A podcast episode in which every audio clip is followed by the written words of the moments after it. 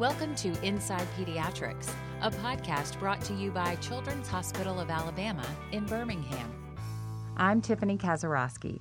Today we're talking about the changes and shifts that we have had to make at Children's Hospital of Alabama when it comes to infection prevention since COVID 19 reared its ugly head in March. And I'm joined today by Dr. Cecilia Hutto. She is a professor of infectious diseases at UAB, the University of Alabama at Birmingham, and the medical director of infection prevention and control here at Children's. Welcome, Dr. Hutto. Thank you. So I have to say, we are distanced here in our little studio, and we both have our masks on. So if it sounds a little muffled, that's why. We're both taking those precautions. And Dr. Hutto, something I wanted to start with is that Children's realized pretty early on that we needed to develop some sort of a task force. Can you tell us about that? That's correct. And the task force is something that hospitals use across the country when there is a potential evolving emergency, something different that's going to affect the hospital, the processes in the hospital, the safety of patients, the safety of healthcare workers.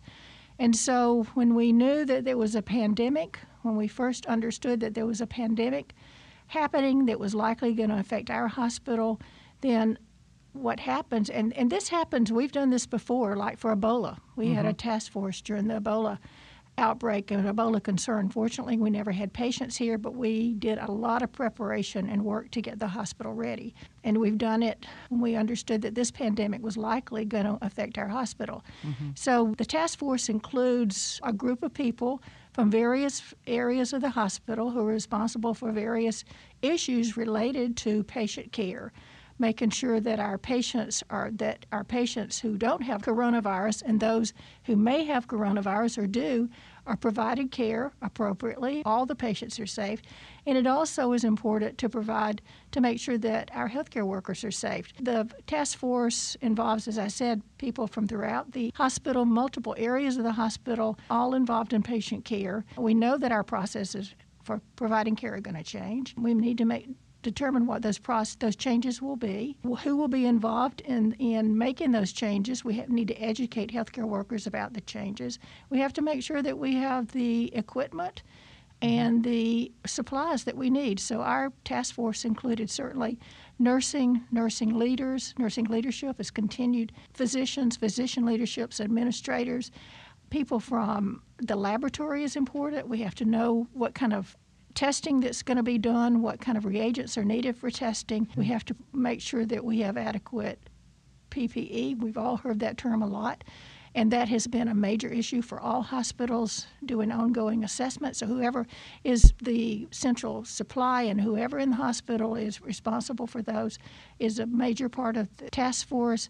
People who are responsible for cleaning of the hospital. Right. We have to make sure that they're involved because the cleaning is could potentially change. And we also need to make sure that everyone in the hospital is aware of the changing process and educate those people. So, educators in the hospital, nursing educators, are extremely important in the task force.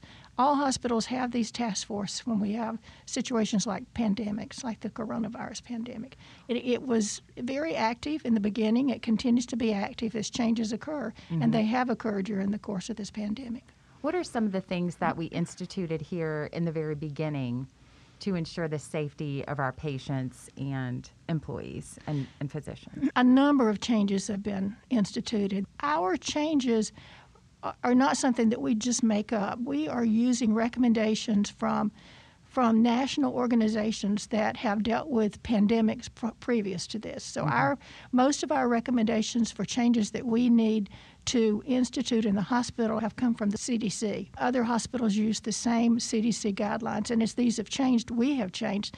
We've changed those processes, but right initially, what we understood that we needed to do, one of the things that we needed to do was decrease the number of people who did not need to be in the hospital. We needed to decrease the number of people in the hospital. Right. The more people we have, the greater the risk for everyone that if there are if there are individuals with infection, they could spread the infection. So only essential employees remained on campus. If employees or personnel could work from home, they began working from home and they continued. Many of those continue to do that at this time. We also have changed our policy in terms of visitors. In the fall and winter, when we have influenza, there's a visitor policy that we usually put in place to decrease the visitors. We instituted that policy right away, and that policy is continued so that we don't allow visitors in the hospital. Actually, we allow no visitors. The only people who can visit patients are, are their parents. The parents can come if they're inpatients. The parents can be with the, with the child, right. but no one other than the parents. Our outpatient clinic schedule changed tremendously during this time. We began seeing patients that could be seen or are, are having visits by telehealth, as many institutions have. So the hospital has used telehealth to, and continues to do telehealth for visits. At this point in time, we only have seeing patients that need to be seen on an in-person visit, and for those visits, only a single parent is allowed to come into the hospital. And then those, and this is something else that we do to make sure that the patient, that the hospital is safe for parents. We screen children that have appointments for the clinics the 24 hours before they come in, and if they have any symptoms suggestive that it could be coronavirus, either in the patient or the parent that's going to accompany the patient, or if they've had any any close contact, we reschedule those patients so that we're trying to decrease people who come into the hospital who may potentially have coronavirus. So they're receiving a call. You're saying yes. 24 hours before their appointment, right? Just to screen for any types any, of issues they may be having, symptoms they might be having. Exactly, okay. to okay. decrease. We're screening them again, and hospital personnel are screened as they enter the hospital. Sure. They're screened based on questions that could suggest they're having symptoms, and they're also temperatures are being taken. So, hospital personnel are screened, patients coming into the clinic and their parents are screened. And then we are making sure that the patients come to clinic that we have adequate space in clinic to space out parents and children who are in clinic so that they are distanced from each other. Sure. We're requiring masking now and have required masking of parents and children coming in, all healthcare workers. Universal masking is required. Why, with this particular virus, are we masking? Masking is really related to how this virus is transmitted. And we know that the virus, like other respiratory viruses, is transmitted person to person. So through exchange of secretions, and that's oral secretions, nasal secretions. So we know that if we're in contact with another person and we're talking to that person, even if we can't see it sometimes, there are very small droplets of sputum, phlegm mm-hmm. that that we expel into the air and it can be there depending on what the virus, what virus we're talking about. It can be there for uh, differing amounts of time. So for this virus, it, it transmitted via something called droplets, and we think it's and it's felt that it's mostly large droplets which are, don't stay in the air a long period of time. That's another infection that people are familiar with that can be spread through droplet transmission is tuberculosis. Tuberculosis, we know probably a lot more about it because it's been around a lot longer, but it also is droplet spread, but it probably stays in the air a lot longer than this particular coronavirus. So if you have a mask on, if we have a mask and we're talking to someone, if we're coughing, if we're sneezing, if we have the potential to exchange or to expel our oral secretions into the air, even if we can't see them, mm-hmm. the mask can prevent that from happening. Okay. Depending on the kind of mask you have, you protect, certainly protect the people in front of you, and you protect yourself to some extent. Now, some masks are better than others at protecting the person wearing them. But we know that we can protect, and it's been shown in many ways that we can protect the people who we're in contact with, who we're talking to. Anybody over the age of two should wear a mask, and we're asking, we're we're well, we're requiring masks, those anybody over the age of two who come to the hospital, mm-hmm. who works in the hospital, to wear a mask. There, some people are comparing this to the flu, and they're wondering, you know, what is the difference between this particular virus and the influenza virus? Can you explain that a little bit? I know flu season sure. is coming up, and that's a good question because influenza and this virus are both both respiratory viruses. They have a lot of things in common from the standpoint that they are viral infections, and they are spread similarly and using masks. And we if, if if we have patients in the hospital who have influenza, we wear masks to prevent spread. This virus, and we we do the same with this. This virus is different, however. One of the ways it's certainly different is that the mortality rate associated with this virus in people who are especially vulnerable is much higher. We've had a lot of experience with influenza epidemics and even pandemics, and those are severe. Mm-hmm. Fortunately, we've not had anything that like happened in 1918. But the usual influenza that we're familiar with, the mortality rate is less than 1%, mm-hmm. significantly. In this one, it's certainly more than 1%. So the, the mortality rate in vulnerable people is higher. Mm-hmm. The other issues related to this that are different is that it's a very odd virus in that it can cause secondary morbidities that uh-huh. we've not seen with influenza. For example, people can have more severe people can be left with renal failure, for example. We see a mm-hmm. lot of renal failure with this virus in older people in particular. We've mm-hmm. seen that in some children here. We also know that it can affect the vessels and the lining of the vessels, and strokes have been seen. It's not uncommon for strokes to be seen in individuals. And in fact, using anticoagulant therapy is something that is being done, particularly in adult hospitals, um, because it's we, we of the concern for strokes. So people can have strokes. Even young adults had had strokes. Um, you can have pulmonary emboli. That's not something that we see with influenza. So some of the long-term complications associated with an infection are very different than from influenza. And the other thing is that we don't know now. There's a lot we don't know about this virus. It's an unusual respiratory virus. But even for people who are not so sick and who recover, we don't know if there can be any long term complications. We're still trying to understand, even for those individuals. So, I, you know, it's, it's not influenza. Right. Because of some of those secondary issues you talked about with the lungs and with uh, kidneys And with and stroke. and possibly. potential strokes or Sure. pulmonary emboli, thrombi that can be potentially anywhere in the body. And those are blockages, basically, right?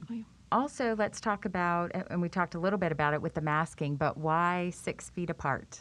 Why Yeah. are we trying to distance? Well, good question. And I, you know, I'm going to tell you what, as I understand where this came from, it is the recommendation from the CDC. They do not really provide their data for why the six feet. But we do know that back in the 1930s, when researchers were trying to understand transmission of TB, they learned that TB droplets could be expelled and be in the air up to maybe three feet of distance or about a meter. And actually, the World Health Organization doesn't recommend six feet of distancing. They recommend three feet, and it's really probably based on research that was done more than a century ago.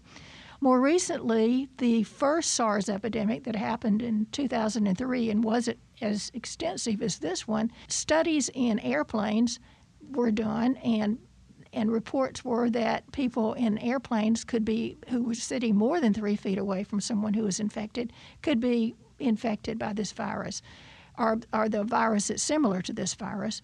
So I, and it so based on that experience i'm assuming that's where the cdc's recommendation came from the six Okay. feet of social distancing but in all honesty i don't know that we actually know for sure how far, and in, I'm sure in some situations that, that that even a greater distance, it's probably likely that it occurs that it spread further, but we really don't know. Any other hmm. myths or anything that you're hearing out in the news or in the public that that you'd like to dispel or just clarify a little bit as as an infectious diseases expert? You know, I think one of the questions and, and, and a lot of discussion you hear about is children. Um, you know, and how can children become infected with this? How and, and then if they are infected, how infectious they are. And again, I think that's something that we're still learning. Um, there are more recent data, fairly recent, that came out this week, a study from South Korea um, about this infection in children that that really was related to trying to understand this. And what they reported is that children over 10 years of age appeared to be those who were in, who had coronavirus appeared to be as infectious or as contagious as adults and young young adults and older adults. For children under 10, that did not appear to be the case. That did not mean that children under 10 years of age couldn't become infected, but it did not appear that they were as likely to transmit infection. I think that has to be confirmed. We also don't know how many children actually become infected. If they, we know that if they do or are infected, that they're much less sick. They're much less likely to become seriously ill. They may have a milder infection. That doesn't mean that some children aren't particularly ill, because we've had certainly had some very ill children in the hospital, and fortunately, most of them have recovered though. Right. Um, but we really don't know ab- about children how many are actually infected and, and, and how well some of these asymptomatic children and or even mildly symptomatic can transmit. Mm-hmm. There's this, this is another area that we still don't understand. But I think we know that children can become infected. We've seen them, we see, but it's just not as common and as for children to become seriously ill as adults. I suspect that this is going to be around for a while. This virus. And um, although a lot of people, a lot of companies are working on a vaccine and or treatments for symptoms, what are some of the things that you think will, some of the precautions that we're taking that you think will stick around for a while? What's the new normal going to look like? This virus is widespread in our community and in many communities in this country. There's no doubt that we don't have just moderate, we have substantial transmission. You can see that on the data that we hear daily from, from the news. So I think to be able to decrease transmission and and to try to do something about getting this this virus, the amount of virus that's being transmitted down to a level that we can actually have a chance of going back to our normal activities, we're going to be need to continue to wear masks. Yeah. Um, we're going to have it needs to become part of our normal, mm-hmm. just as it has in many countries where they've actually been able to do something and control this infection. If we can decrease the transmission, the virus can't continue to be as widespread, but it's going to mm-hmm. take us and, and all of us to do it. And then I think, you know, distancing ourselves, not putting ourselves in a position that we can acquire the virus if we're around others. And it, and it, that's that's difficult, not being in large crowds, not mm-hmm. going back to our usual activities. But if we do, and if we don't do something like this, we're going to continue to have that's just the nature of viruses. Yeah. If they can find a host that they have not infected and it spreads pretty easily, then it's going to, if they don't have, if the virus can't find a host, and if we're protecting ourselves from becoming infected, that's how we're going to resolve this pandemic that we're in and that our country's in.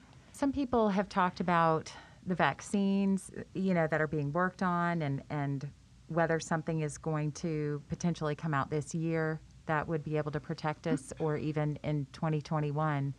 What do you say to people who might be afraid to be in that first wave of getting the vaccine because it seems like it's being developed more quickly than yeah, vaccines usually yeah. are developed? No, you're absolutely right. It's amazing how much progress this country, laboratories throughout the country and the world have made in developing a vaccine. And I think that the safety is a concern, and it has to be foremost. Not only getting a vaccine out there so that people can actually be protected against it, but making sure that all the precautions were taken in developing and testing this vaccine. You know, it's being done in, in the different phases that are, are that are required before the FDA is going to approve a vaccine from my understanding, that is being required for every company that's producing a vaccine. The safety um, and what's being done to make sure that safety, that they are safe, has to be reported so that people can be assured that, that all the steps were taken right, to make these as safe as possible. We do have a resource on the children's website that people can go to if they right. want to see our visitation policy as it stands and any other resources that we have been producing, any guidelines uh, from the CDC, et cetera. And that's at childrensal.org slash coronavirus. Right. Um, any, anything else? I, any other thoughts? I think I just want to, to assure people who have children who are sick and they may not have coronavirus, but they may have other medical issues, that the hospital is doing everything our hospital and other hospitals in the community. We're here to provide care to children who are ill. And we know that parents are concerned in this pandemic and in this time about bringing their children to the hospital. But I, we're the hospital is doing everything we can to make this hospital to make it safe, a safe environment, to provide care to children, so that when we're providing care and whatever it is, that is safe for the families who come in, for the children who are hospitalized here. We worry that parents bring in are worried about coming into the environment that they they will be exposed and then they may wait too late and we hope that doesn't happen. Right. We hope that parents will talk to their care providers, whoever they need to if they need to get further assurance. But I think the hospital is a safe place for, for children who need care. And we want to make sure that they're not putting off some of the care that they need exactly. if they do have other issues unrelated to the coronavirus just making sure that they they stay um, on top of those issues. That's exactly right. And not don't wait too late. Call your health provider if you're concerned about something. But the, any physician, any of the nurses, we're going to work with you to make sure your children are cared for and cared for safely. Okay. Thank you so much, Dr. Hutto, Oh, for joining us. You're welcome. Thanks for listening to Inside Pediatrics. More podcasts like this one can be found at childrensal.org forward slash inside pediatrics.